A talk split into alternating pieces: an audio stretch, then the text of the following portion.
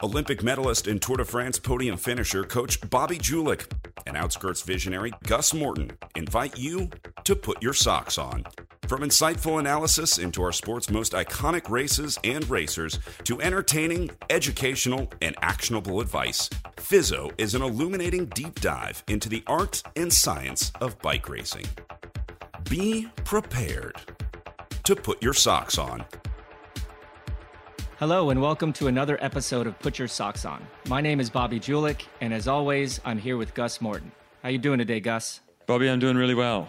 I'm doing really, really well. I think I'm uh, a little fresher than most of those riders are probably feeling now after a couple of hard days in uh, in the mountains. Worth noting, I think uh, before we get to before we get to the, the regular lay of the land, uh, there's a, a, bit of overnight news. A few things went down uh, after yesterday's stage that I feel like we should touch on before we get into uh, today, first thing, Yoann Offredo, uh, stage seven's most aggressive rider. He fell ill overnight and then yesterday was dropped uh, and he fought valiantly. Uh, when we went to air yesterday, he was still out in the road and he managed to make time cut um, despite having gastro. So, valiant effort from him. There's also something that I wanted to note about his performance, which just makes it all the more exceptional, was earlier this year. Well, here, I'll, I'll, I'll just take his quote. He said, two months ago when I had digressive quadriplegia, that is, he was uh, momentarily incapacitated as a quadriplegic after a crash, I said I would never complain on the bike again.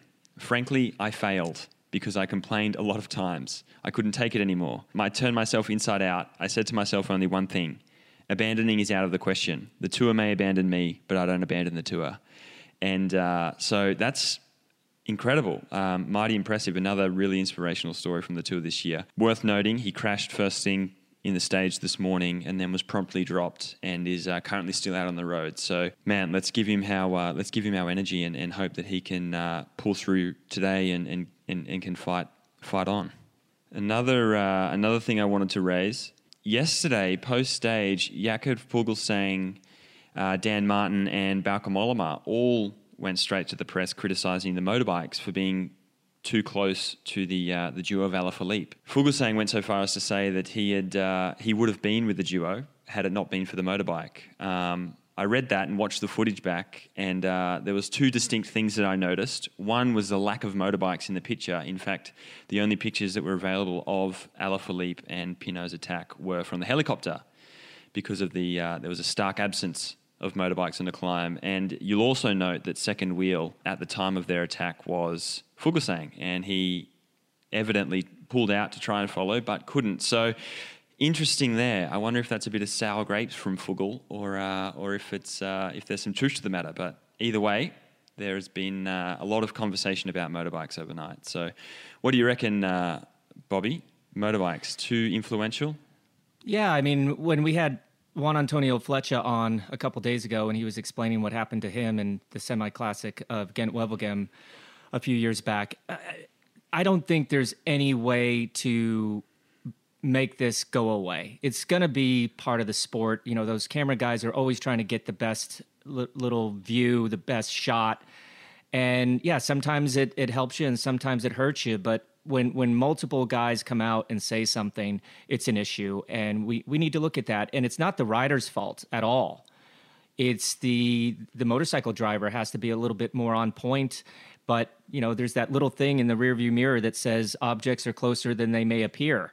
So that maybe they just need to get a little bit better rearview mirror or have a little bit better instruction. Yeah, I think you're right there, and that's uh, a very good point. Objects are closer than they appear, and we've seen it a few times. Uh, riders shooing the motorbike away.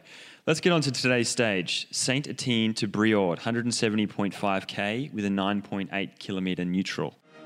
Today's Bastille Day, the biggest day of the year in uh, in France, the equivalent of the 4th of July in the US. Um, Bobby, you've, you've, you've, you've uh, got some facts here for us. 32 French riders have won on Bastille Day. So uh, they're always on. And another note, uh, Brioude is uh, Romain Bardet's hometown. So there was a lot of uh, emphasis being placed on Romain Bardet and his presence in this race by, by having the stage on today finish in his hometown. Um, as we'll get to, to no avail. Tough, another tough day in the Massif Central. There was a Cat 1, followed by a, uh, a Cat 3, and then another Cat 3, which topped out at 12 kilometers to go, which also had a time bonus on it. Um, yeah, it was a it was a good stage. What what other facts we got here? Vincenzo Nibali won a stage uh, from here when he won on his route to the Tour win, actually, uh, a couple of years ago in 2014. So you know, there's a bit of pedigree here. The finish for today's stage, long downhill run, relatively straight shot into town. There was notable 400 meters to go, a, uh, a roundabout there, or a little over 400 meters to go. Sorry, 1.4 kilometers to go. Let's uh, let's let's talk the details. But before we do, Bobby, I think you've got a message from our sponsors. I do. I do. Um, you know, Road ID is definitely sponsoring us and doing a lot around the Tour de France. And I recently, I've I've had one for years. I think probably ten years now. I've I've had a Road ID, but I recently got a new shipment in. I think I told you about getting the little fix ID dog tag and mm-hmm. the stretch. And when it came, it was so cool. This little personalized note, and I just want to give her a little shout out Becky. Becky was the lady that packed my order. And she sent me a little note that said, Hello, I had a great time packing your order today. I've been at Road ID for eight wonderful years, and it feels like I'm knowing our products and they make a real difference in people's lives. Enjoy your new gear, Becky. I was like, wow, that's that's pretty nice. But on the other flip side, which I found kind of interesting, which is something really really cool and shows you how cool of a company this is, they had like a little questionnaire. And do you want me to read the answers and the questions to her little questionnaire that she had on the backside of this card? Yeah, please do. Definitely. Okay, so question number one was celebrity crush. And she put down Blake and Miranda or Blake Miranda. First car, 88 Ford Escort. Wait, wait, wait. keep going. Sorry. First concert, ZZ Top. Favorite movie, Urban Cowboy. Favorite fruit and or vegetable. She likes peaches and green beans. Favorite cocktail of choice. She likes vodka and diet Mountain Dew or the Voodoo. Never tried that. Uh, her, the best decade and why. She put down the 80s I love the big hair. And her favorite animal is a kitty cat.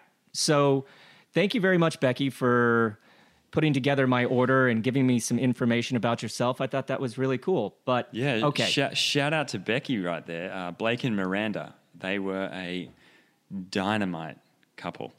Okay, enough of that. All right, it's time to get on to, di- to today's daily dose of Road ID Tour trivia. To play, head on over to roadid.com slash Tour de France. Today's question, prior to this year, when was the last French victory on Bastille Day? I think I actually know that one. That wasn't too long ago, was it? Yeah, head on over to roadid.com slash TDF to answer this question and score the chance to win today's daily prize, which is a Tacx bike trainer. Always need one of those. You know, you see those guys warming down on them, warming up on them. Fantastic. One lucky winner will even take home a $10,000 BMC shopping spree. Again, that's roadid.com slash TDF. Bobby, thanks for that. And uh, let's move on to the day. Let's move on to today's stage. Another good little battle, another solid slog uh, for all the riders, whether you, whether you're a sprinter or you're the guys in the break. It was uh, it was solid out there. How? Um, let's go back to the start. How did the break form? That was, as we say, a la pedal again. It was a very quick start. I think Nils Politt was the first guy to attack, but then a big group got off the front and they just persisted. And I, why I think that group got away as quickly as it did, although it wasn't right from the gun, was that there were so many teams represented. You know, we had 14 guys in the initial move. I think 13 teams were represented. And then it seemed like that was the break of the day until all of a sudden you had Soler from Movistar decide, you know what, I'm going to make the day a little bit harder on myself. I'm going to try to bridge this, what, minute gap or minute and a half gap all by myself. And I, I had to say, I started laughing. I was like, well, good luck on that, buddy.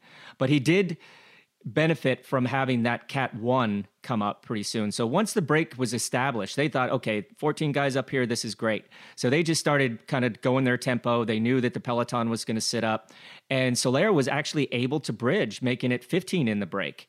And then even later than him, Rui Costa, the ex world champion from 2012, decided, well, if he can do it, I can do it. His was a But- big mouth calculation, wasn't it? Like he left it till the, the, the, the break had two minutes already before he Yeah. decided he would jump from the bunch. This is the Tour de France, man. Um, you got to be a little bit more on point, but you can just imagine when 14 teams are up the road that those other eight teams must be absolutely yelling into the radio. We need someone in the break. We need someone in the break. And that's the time when the group already has two minutes. That's the time where you act like you don't hear what the director is saying coming over the radio. Like, oh, what, what? Oh, no, gosh, my radio fell out of my ear. Because who wants to do that? Because you're putting yourself definitely in the crosshairs in harm's way because trying to bridge to a 14 man group or a 15 man group by yourself in the Tour de France that that's quite difficult. That's quite difficult. So It looked like when, uh, you know, he kind of had the deadline at the top of the uh, Cat One to get onto that group, and, and when he didn't, there was a moment there he had with his uh, his director when the director came up and he yelled at him, and, and maybe it was that, maybe it was like saying, "I knew we shouldn't have gone, I knew I shouldn't have chased it. Why did you tell me to do this?" oh man. Um, I, I hope they have a camera in the car recording that conversation because that that must have been pretty pretty touchy to say the least but yeah what you know, let's instead of going down the 14 teams that were in the break, let's talk about the 14 teams that did, or the eight teams that didn't make the break. You had Ineos, De Koenig, Française des Jeux, Astana, UAE, UAE Emirates, CCC, Wanty Gobert, and Katusha. So that to me tells a lot, right? Like hmm. Ineos, they have bigger fish, fish to fry down the road. Française des Jeux, they have bigger fish to fry down the road. It being Bastille Day, you would have thought that a couple of the French guys from that team may have wanted to get in, but that tells me that they're all looking after after Pinot. Uh, Stana, same thing. You know, they they could have been up there. That was a perfect stage for some of their riders, but you know now fatigue is starting to set in, and the tactics are coming into uh, into play. So another long day out there on on the wheels in that breakaway, and you're starting to see these teams starting to save their matches a little bit. Yeah, exactly. And let's talk about um, a couple of the standout moments. The you know obviously the big standout moments was noticeable ab- absences from some of those those teams, and and as you said, like some tactics really starting to become you know obvious now, and and and in which teams are sort of fancying themselves. What are some of the standout moments from this today's stage? Yeah, there wasn't really much to talk about once that break settled in and Soler caught and and um, Costa didn't. It was just kind of mm. like you're waiting for the shoe to drop. You're waiting to see who's that first guy that's going to light it up. And I was actually pulling for Tony Martin. I thought that that would have been pretty cool if he, you know, went and showed the old Tony Martin and attacked from far out where no one just rode everyone off his wheel. But the the status quo was kind of broken when the Bora rider Pöstlberger decided Yeah. that okay, you know, I can't sprint. I'm going to go for it. And yeah, I had a pretty good margin there for a second, 45 seconds or whatnot. And then that Yeah. just got everyone started licking their lips and you were just waiting, waiting, waiting. And then when you got to the climbs, then then the fireworks started going off, right? You had Nicolas Roche being quite active, um, who maybe we should touch on a little bit because The zombie of Nicolas Roche. yeah, yeah. So he didn't abandon the other day. So that's Yeah, that's no, good I need to. Uh, I need to uh, issue an official uh, retraction and an apology to uh, to Nico. I was fed some misinformation the other day about Nico Roche crashing and then subsequently abandoning the race, but. Uh, as we saw today, the zombie of Nico Roche, he's returned and uh, he's not dead yet. And he was absolutely alive and kicking today out there in front. So, my apologies for uh, to all the listeners out there, to all the fans, and as well as uh, to Nico himself for c- calling that incorrectly the other day. yeah, yeah, the zombie. I love it. I love it. So yeah, getting into that final climb with the time bonuses up for grabs, which these guys definitely didn't really care much about, but it was a great launch pad for the overall victory. And yeah, you had Roche and Benoot and Daryl Impey on that last climb, lighting it up. It looked like it was good. And then, man, Impey just really impressed me there because this guy has been getting top three in sprint finishes. And this was a sticky little berg that he had to get over. And Tanut, uh, sorry, was is a better climber. and Yep. he attacked, and Impey kind of like let him go, and then went across to him, and, and ultimately formed the, the race winning duo.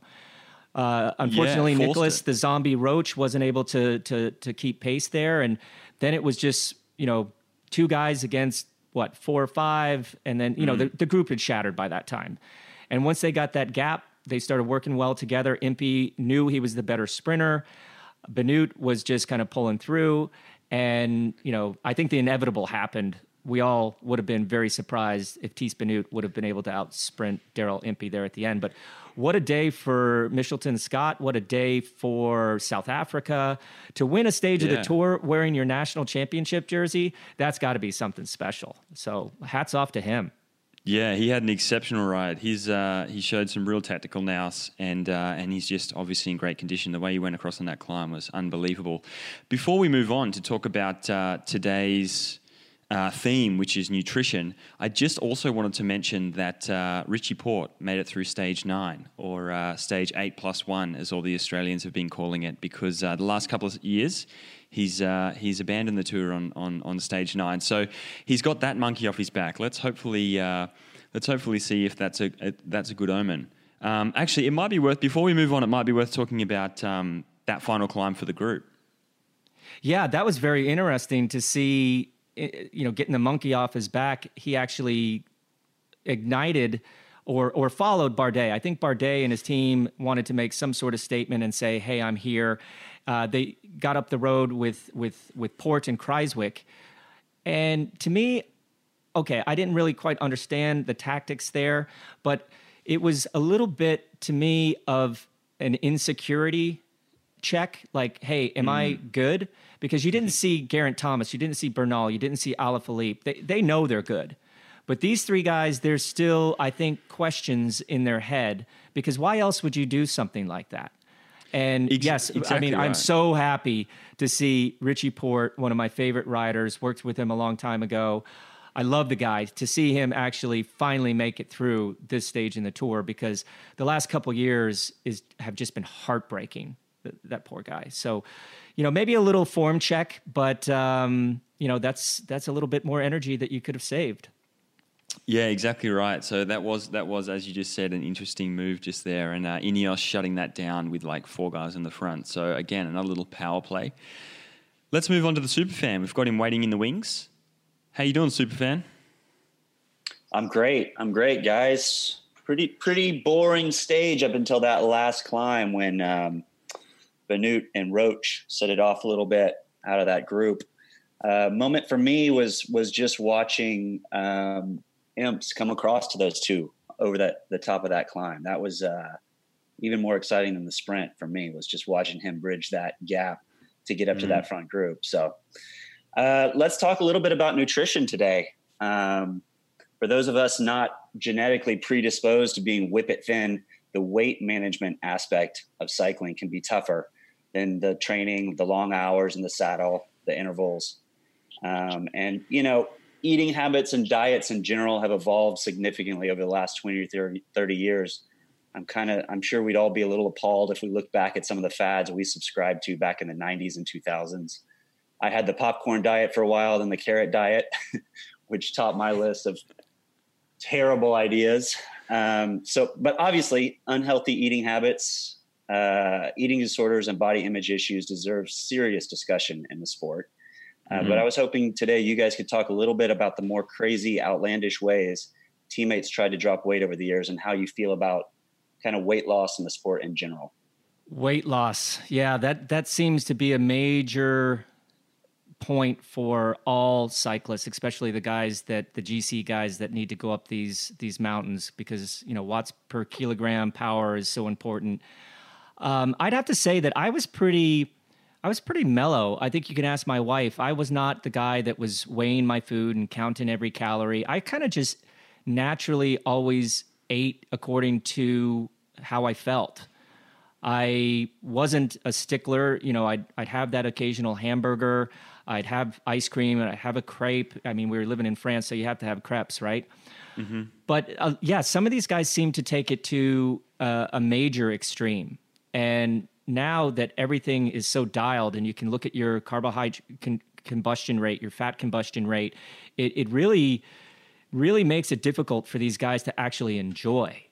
You know, when I first started racing, when I was on the Chevrolet LA Sheriff team in 1994, I would we would go out to dinner quite often at Sizzler Steakhouse. Do you guys remember? I don't even know if Sizzler's around anymore, but it was basically that American all you could eat buffet line, right? And it was cheap as chips, so what? Nine bucks for the whole buffet. And we would go in there as a team and just destroy that buffet. Like they didn't know what hit them. You know, these five to eight little skinny cyclist guys walk in there with weird tans, and then all of a sudden they're having to replace everything on the buffet. And one of my teammates, Tom Craven, who's a very close friend of mine to this day, he used to tell me, Bobby, if you can push yourself away from the table and walk comfortably to the door, you didn't eat enough. So that was kind of ingrained in me from a very early start was the more I eat, the more energy I'm going to have for the next day which is definitely isn't the case, right? but but yeah, it, it didn't seem to be a major concern for me. And maybe genetically it was just the, the way I was. Because I know there's a lot of guys out there that stress about this quite quite heavily. Mm. The strangest thing that I've ever seen for guys trying to lose weight is, you know, obviously not eating, but that's not totally crazy when you think about losing weight. Um, guys going on apple diets or coming back from a five or six hour training ride and having soup, nothing more than just soup.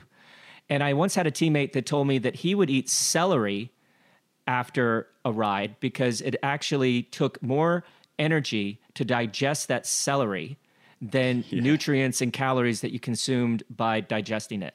So he said he, he always thought it was like a negative negative balance there, but still gave your mind the impression because it was crunchy that you were actually eating something. Um, but yeah, guys weighing their food, counting their calories, that just wasn't my my gig. I I, I was pretty pretty mellow with that.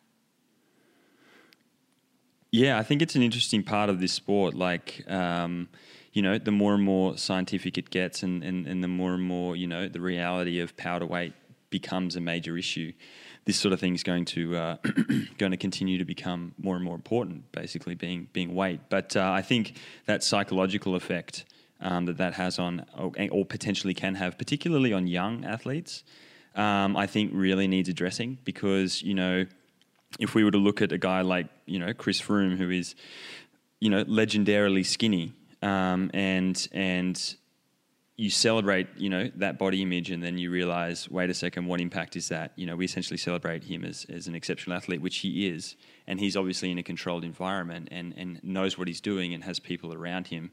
But are we not? Is that not um, potentially having a negative impact on young people coming into this sport and stuff. And I know, like, I've made no secret about this. Like, I've had plenty of, of, of issues with eating and that type of thing in, over my, the course of my career. Um, and so, yeah, I think it's like, it is something that needs to be addressed. And I don't think athletes, the athletes talk about it enough. Um, or, yeah, but, uh, but inevitably it's part of the sport. And I think if we can make it a conversation and we can uh, highlight a healthy way of uh, participating in sport, everyone yeah, I think there, from it. I, I think there is definitely the difference between those guys that are on regime as mm. Sean Yates back in the Motorola days used to call it, where they're 100% just focused. There's no extra calories going in there, there's no junk food.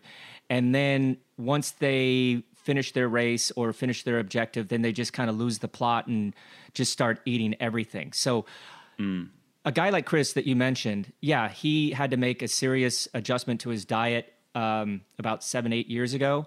But then you see him in the off season, and he never has more than like two or three kilos of extra weight on.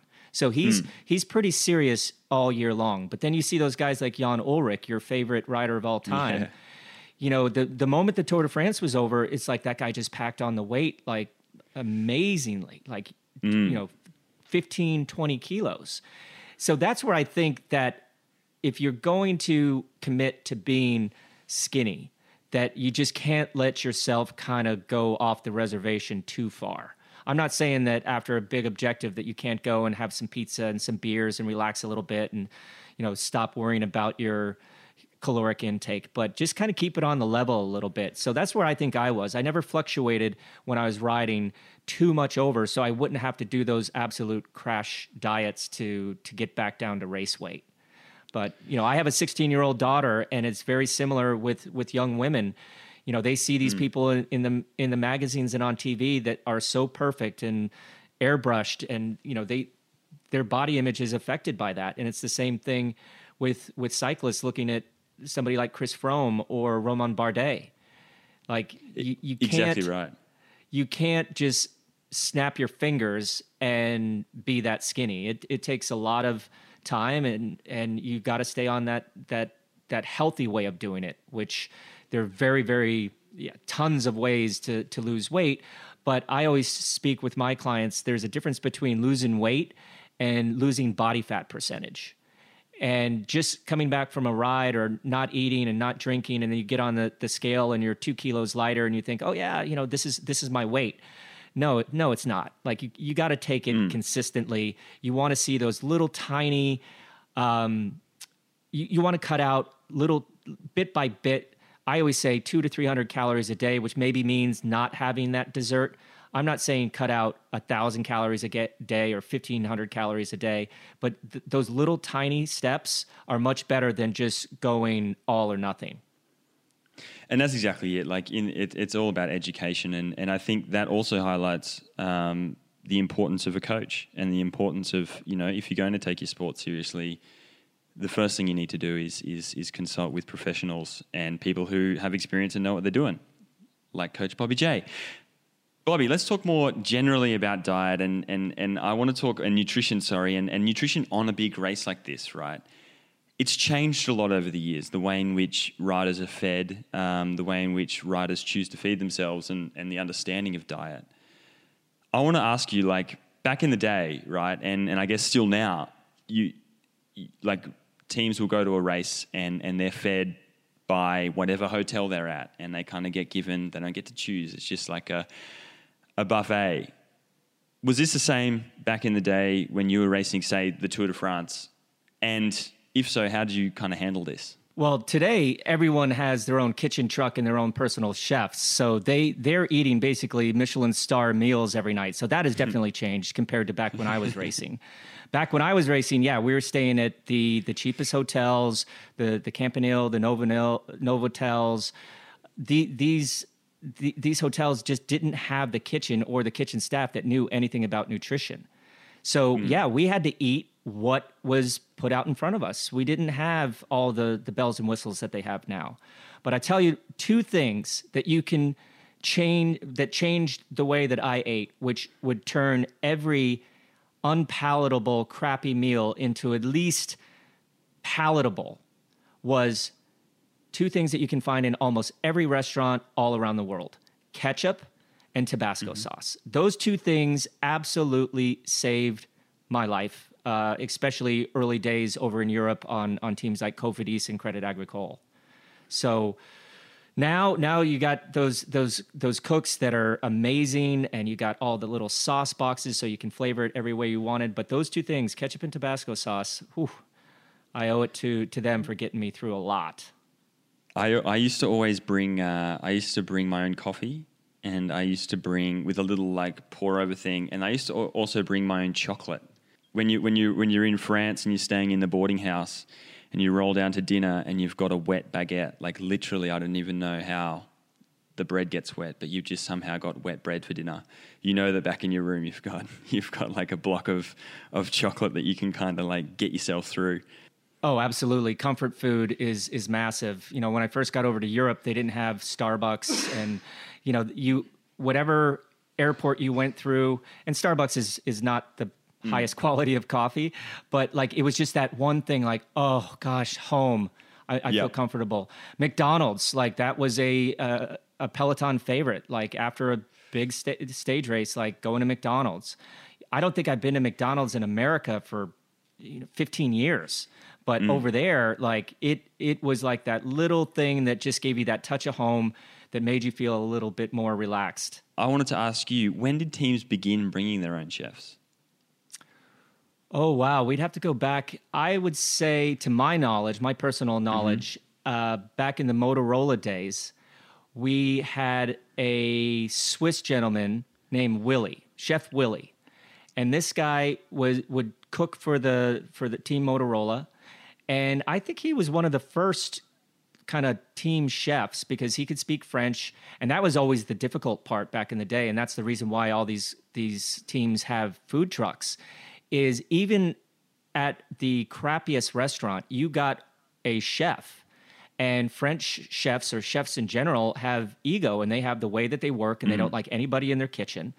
So that's the reason why all these teams have their own trucks because they just couldn't deal with the day to day of, oh, we're allowed into this kitchen because the guy is cool. We gave him a hat, we gave him a water bottle, we stroked his ego a little bit. But no matter what we did the next day, that guy wouldn't let us in the kitchen. But mm. Willie had a very, very smooth way of operating, and and he got in there. So yeah, I'd have to say, in the early '90s was when Willie started traveling with the team, and I think he started working with with U.S. Postal for for years and years and years as well. I think he's retired now. There was always the Italians that seemed to have a little bit of a head start on that as well, because the Italians just could not deal with the pasta in France. Like when you're brought up eating al dente pasta with beautiful sauces and Parmesan cheese that's made from your hometown, you can't go and eat just this waterlogged crap that they call pasta in France. Hell no. But hopefully, hopefully they they've improved on that a little bit. And uh, on that, when you've got you know the chef or or when you had sort of Chef Willie in the kitchen, were you able to like request like, "Hey, hey, chef, I want like a, uh, a souffle tonight," or like was he accommodating any dietary requirements, or was it pretty kind of regimented? And and did you and were you fussy with your food as a writer, Bobby? Okay, first off, you could request some stuff, and the biggest thing was that he had to feed the whole team, right? I don't think mm-hmm. he was taking individual orders yeah. for everyone. But I remember we had this lady named Francois on Team Cofidis, and she wasn't a cook, but she would facilitate getting the food from the kitchen to the table because you know guys are getting done with massages at different times. You're trying to yep. eat as soon as you can so that you can get to bed. She was that conduit between the kitchen and the table that okay when you sit down here's your salad. And she'd keep an eye on everybody and then be like okay bobby's almost done with his salad. I'm going to go get his pasta now. Then when he's almost done with that i'm going to get his meat dish and then his dessert you know whatever. She was phenomenal. That was the kind of the old school way of doing it I'd say the only time that you could actually get something special would have been in the morning, as far as people like their eggs cooked a different way. Do you want an omelet? Do you want it plain? Do you want it with cheese and ham? Uh, do you want it over easy, fried, scrambled, whatever? Mm-hmm. Um, but yeah, I I I won't lie, and my wife will back back this up. I'm I'm a picky eater, no doubt about it. Um, didn't like fish. I grew up in Glenwood Springs, Colorado, where the only fish that we had was rainbow trout, which, if you know rainbow trout, it's like the fishiest of all fishes. Like my mom would cook it and it would just stink in the house for days. And that just kind of jaded me. And living in Colorado, you don't get much seafood anyway. Um, I also didn't like cooked green vegetables, and to this day, my kids they wolf down broccoli and green beans and peas, and I, I still put that stuff off to the side. I can eat it raw. I love raw vegetables, but as soon as you cook anything or boil anything, that that fragrance just goes. Uh, just haywire in my brain. So I, I, was I was uh, a picky guy, no doubt about it. There you go. I didn't I didn't think I picked you for a picky eater, actually, Bobby. But there you go. Interesting. Before we move on, we've got uh, uh, Bijou in the wings. Worst race meal. Oh man, you try to just delete those like a memory card out of your brain, but I'll just kind of give you that late mid to late 90s typical French meal at any stage race throughout the year, whether it be Tour de Med, Paris Nice, or the Tour de France. Uh, you'd sit down, hungry as as can be, and they always had you know some bread on the table. And sometimes that bread was there, and sometimes you had to wait up to an hour because remember the the restaurants are like, oh, we got to wait until everybody's here before we start the the presentation. But so mm-hmm. you'd you'd have that bread on the table and hopefully some butter. And just kind of woof that down right away. That that started things off pretty good. But then the salad would come out and it would be this shady little tiny plate of salad, not like a bowl of salad that you could really sink your teeth into, but it was shredded carrots, diced tomatoes, and maybe like two or three green beans. And very maybe maybe if you're lucky you had like a little tiny vinaigrette that you could put on it salt and pepper blah blah blah then the pasta would come out, and the pasta, like I said before, is just so overcooked. There's no such thing as al dente. It, it would come out basically at the consistency of mashed potatoes. All the nutrients totally cooked out of the food, just hideous. And their idea of pasta sauce was basically they opened up a can of yeah. tomato sauce, no, no, no croutons, no Parmesan cheese, nothing. And it was just a red sauce. And that's where Tabasco and ketchup really saved my life. Then you would either have a choice of chicken, fish, normally chicken or fish. Like if you got steak, you were stoked, but you could guarantee that steak was like the bottom of the barrel, rot gut, you know, on on discount from from the local butcher that they couldn't sell to anybody else. But so, like I said, I wouldn't get the fish, so I'd always try to get the chicken. The chicken would come out just bleached white. It'd be so like boiled, overcooked that it just had no color. It looked like cadaver flesh and you had to sit there and actually find a way to make it palatable. And again, thus the salt, the pepper, the Tabasco sauce, and the ketchup. And the if you did have dessert, which not all the times that you did, because a lot of the times you were just so your appetite was so gone by then because you were trying to woof down this these calories that had no taste. There was always the tarte pomme, which is apple apple pie, apple cake, and you know, that sounds great, right? Like I love a piece of tarte pomme right now, but when you have that every single day for 16 years of my career, you you got quite picky at it. I became quite the connoisseur. I could take one bite of it, or I could even look at it and say, no, no, no, no I'm not even going to touch that one. And then they bring out a couple cheap yogurts. You know, you'd try to sloth that on the top of the t- tarte pomme just to to make it look like it was like a birthday cake or something like that. And yeah, that was it and it was not fun. You would go to bed quite hungry, and that's when I started bringing my own like little tricks with me, like my peanut butter. Maybe I'd go down to the store and, and get a like a real baguette, but it was almost like closet eating. Like you, yeah. you didn't want to offend your teammates or the restaurant. So quite often I'd have stuff in my suitcase and I'd go back up to my room and and woof it down. Or I used to bring a little blender with me and to make my protein shake at night, I would go down to the truck, I'd get a banana, I'd get a can of apple juice, I'd get my protein powder, and then mm-hmm. just crank up a little shake before dinner because otherwise you'd go to bed hungry. Man, that yeah, you've painted, you painted a pretty grim picture, which dude, that's what it's that's what it's like. It's funny that you, you, you take all of this really good care of yourself at home, right? And then you turn up to a race and they're like, here's this slop, go ride yep. 250 Ks tomorrow. It's the like a race car, me, right? Like a race car yeah, totally. or an airplane. You wouldn't put like unleaded fuel grade 80, 84 in that race car, right? But we were forced to put less than optimum fuel into our bodies. And luckily, somebody got smart and started bringing personal chefs and food trucks around to the races. So these guys definitely have it have it good. One thing that I, I should touch back on about most fresh res- French restaurants, at the end of the meal, they would often wheel out a little cheese cart.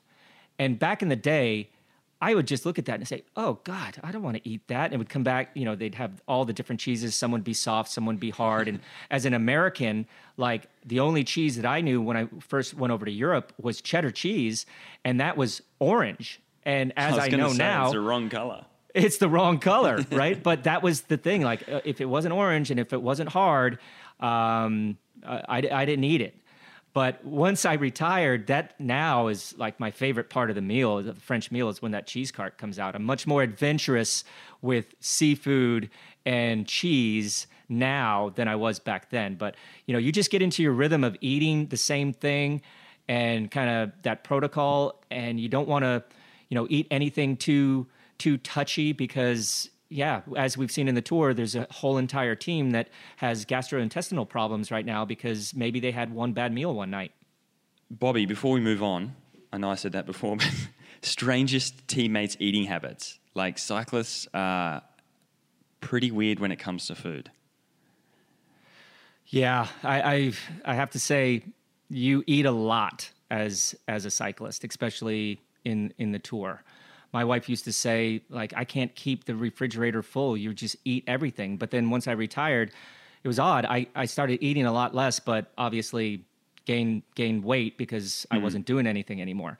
But some of the funny eating habits, I'd have to go back to number one was Sean Yates. When when I first was a pro with him at Motorola, he would eat the end of the baguette and he would, you know, cut off the end, scoop out the innards, fill it with olive oil and garlic and and and eat that. Eh, which which made for some very pungent odors later at in, at night in the room. That's um, so fucked up. uh, the sheer amount of food that Jens Vogt and Cadel Evans could consume was mind-boggling. That was really impress so impressive. And you know, those both those guys were you know absolutely skinny down to you know four or five percent all the time. Uh, Stuart O'Grady had a very interesting way of chewing his food. So we would be Jens and I when we sat down, we we had that boarding house reach. We were just woofing everything down left, right, and center. But Stuart, every and I, I guess he learned this when he was a young kid, maybe at the dinner table with his mom and dad. Mm-hmm. But he had a a way of chewing his food that I think he chewed every bite of times? food twenty or thirty times. Dude, that's got to be Australian because like a lot, a lot of us, like I, yeah, my parents would say that to me, and a lot of people that I know do that. I mean, I don't do it, but like, it, it really odd? helps with digestion. There's no doubt about it. Compared to me and Jens, basically half, not even chewing our food, just woofing it down like a dog. Yeah. That we would be done, and he would basically just be starting his pasta, and we would just clear out of there. And there's poor old Stewie O'Grady just sitting at the table by himself, chewing his food twenty or thirty times per bite. That was that was amazing. But um, one of the funniest things because when you're on a team, especially at training camp, and when a guy is on regime, he's trying to show mm-hmm. how little he can eat at the table. But I had this teammate on Cofidis and you know he he'd sit there to the end and normally i was kind of like the slower eater earlier in in my career i would just kind of sit there and relax a little bit because what are you going to do run to your room and stare at the wall back then you didn't have you know netflix and and iphones to do and I noticed that we always had this little food box with the stuff from breakfast.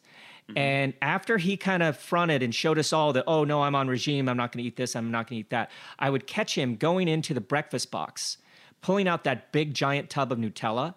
And Nutella has got to be one of the best inventions on the planet. I mean, oh, I can't. Yeah. That that stuff is just delicious, right? And then I'd see him. He'd grab a spoon, duck it in the Nutella, take out this big whopping mounding spoonful and just put it in his mouth and boom, suck on it. And I'd be like, wait a second, this is the guy that is supposed to be on regime, and all of a sudden he's sucking down like you know you know this massive spoonful thousand of calories Nutella. in one spoonful. and a couple times I caught him going back in for the double dip after he put that spoon in his mouth. Then he goes back in, and I'm like, okay, well, I'm not touching the Nutella in the morning because his all of his saliva is down in there. So yeah, those are just a those are just a couple of the the funny stories of eating habits of ex teammates of mine. So Bobby, let's uh, let's move on and talk about tomorrow's stage. Little downhill run, 217.5k What's it What's it look like? Yeah, just 217.5K with a 7.1 kilometer neutral. We're still in the Massif Central, so this is not just going to be a cakewalk, no doubt about it. I think we're going to see a little bit more of what we saw today. I would be really surprised if they gave the group as much leeway as they did today. That breakaway at one mm-hmm. time, I think, had 16 minutes. So I don't think that's going to happen. I think there will be a break that has to be established you know, we do have one cat four and three cat threes, so it's definitely not flat. But I think it's going to be a sprinter's day.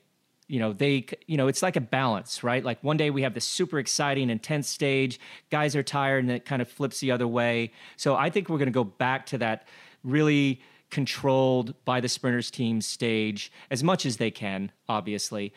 Um, yep being on those dead roads, it's not going to be easy for anybody. We're in the 10th stage of the tour. Fatigue is starting to set in. You know, there, there's light at the end of the tunnel. There's a there's a um, rest day following. So I think this is going to be a sprint day, and my pick is going to be. I'd love to pick Caleb Ewan, but I think I've rode that wave all the way to the beach. Um, Viviani would be an easy pick.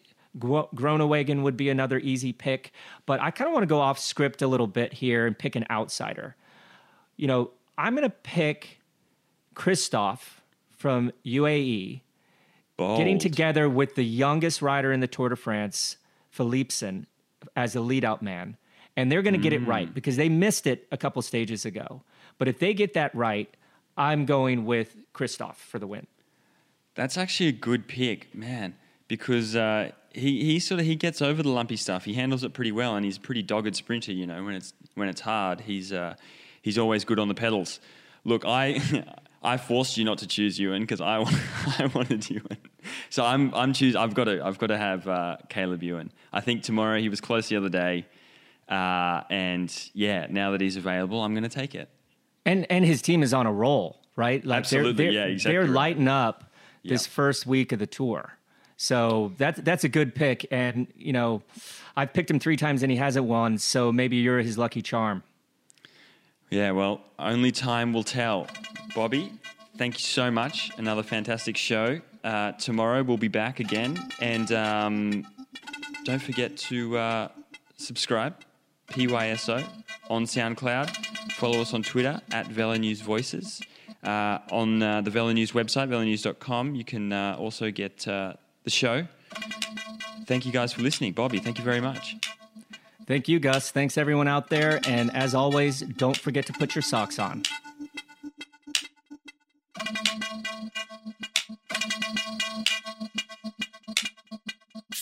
Ever wanted a t shirt featuring Bob Roll the man, not the myth, riding an ostrich.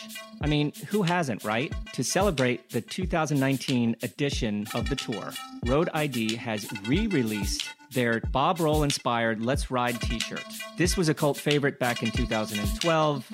I want one. I know Gus has probably already put his order in, but these classy items are only available in very limited quantities. So if you're an admirer of Bob, like we all are, or ostriches for that matter, hurry on over to roadid.com slash BOB before they're gone.